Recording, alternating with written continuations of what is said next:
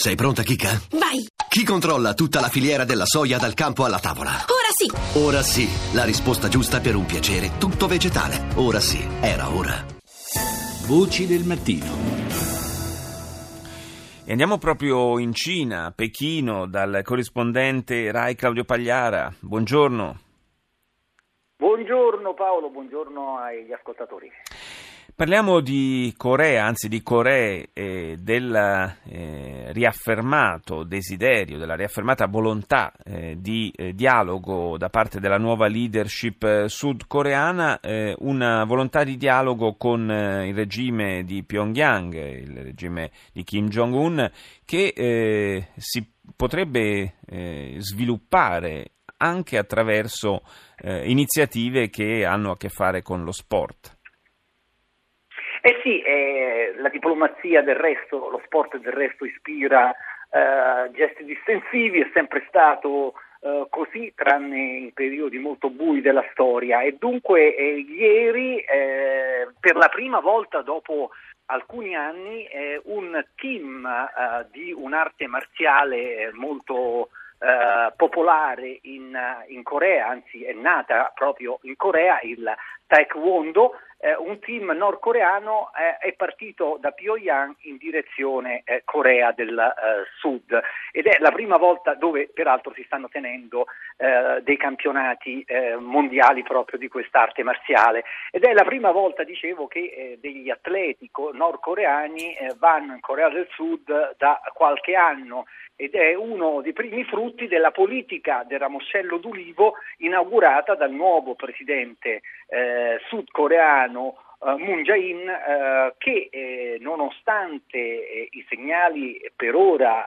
uh, del tutto negativi che vengono da Pyongyang eh, non cessa di dirsi convinto che è necessario dialogare per evitare un conflitto eh, disastroso. Insomma, per ora Nord Corea e Sud Corea nei prossimi giorni se li daranno sì di santa ragione, ma solo nel frame di quest'arte marziale e quindi eh, questo è sicuramente un buon segnale. Rafforzato poi da un'altra apertura eh, sudcoreana eh, Seoul ospiterà il prossimo anno le Olimpiadi invernali sì. e ehm, il Comitato Olimpionico eh, Nazionale ha proposto che alcune competizioni eh, si tengano in Corea del Nord e anche questo naturalmente è un gesto difensivo importante. Naturalmente se questo ramoscello d'ulivo verrà dire, raccolto dipende dalla volontà di Kim Jong-un. Finora i segnali purtroppo non sono incoraggianti.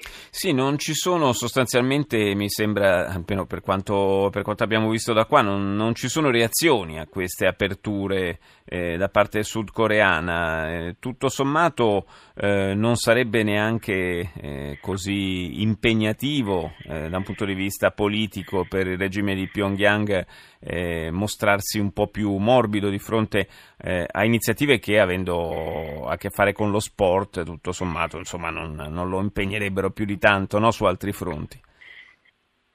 Oddio, eh, il fatto che comunque il team sia stato spedito uh, da, da Pyongyang a Seoul è comunque in qualche modo un, un segnale che anche Pyongyang mm. uh, invia.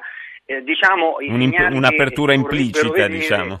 Eh, sì, sì, ah. i segnali che si vorrebbero vedere eh, sono altri e naturalmente una volontà reale eh, di Kim Jong-un di negoziare sul programma nucleare balistico eh, che come sappiamo è all'origine dello stato di conflitto di isolamento del paese ehm, che è praticamente eh, ormai oggetto di eh, sanzioni economiche votate all'unanimità dal Consiglio di sicurezza dell'ONU. Ecco, su quel fronte non si notano aperture nonostante, ricordiamolo, eh, la Cina eh, sta giocando e abbia giocato almeno finora di sponda con gli Stati Uniti cercando di porre pressione su un regime che è formalmente un regime alleato di Pechino perché appunto si ammorbidisca e ehm, crei condizioni per poter aprire un vero negoziato. Al pessimismo della mia affermazione iniziale riflette eh, la, le ultime affermazioni del presidente Trump che pochi giorni fa ha detto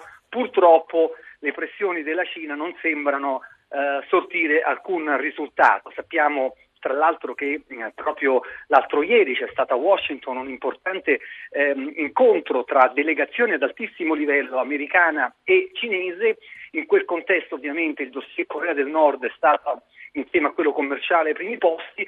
Bene, eh, dal comunicato, ovviamente dai toni molto diplomatici, non sembra che ci sia stata alcuna svolta se non la rinnovata volontà di lavorare insieme, ma quella che sembra essere stata l'offerta cinese, ovvero un congelamento del programma balistico nordcoreano in cambio di un sostanziale rinuncia della Corea del Sud e degli Stati Uniti ad avere una presenza militare ehm, intorno alla penisola sì. è stata respinta dagli Stati Uniti perché considerano la considererebbero, viene vista negli Stati Uniti come un cedimento al regime di Pyongyang, cioè non ancora sufficiente per aprire delle trattative. Ricordiamo anche che la settimana scorsa è accaduto un fatto che ha sicuramente scosso profondamente l'opinione pubblica americana, ovvero il rientro in pace certo. e la successiva morte di un ragazzo americano di 22 anni dopo 17 mesi di prigionia in Corea del Nord. E infatti, questo non ha certo creato un clima favorevole al dialogo. E infatti anche su questo si era espresso con toni piuttosto duri il presidente americano Trump. Grazie, grazie a Claudio Pagliara per essere stato con noi. Buona giornata.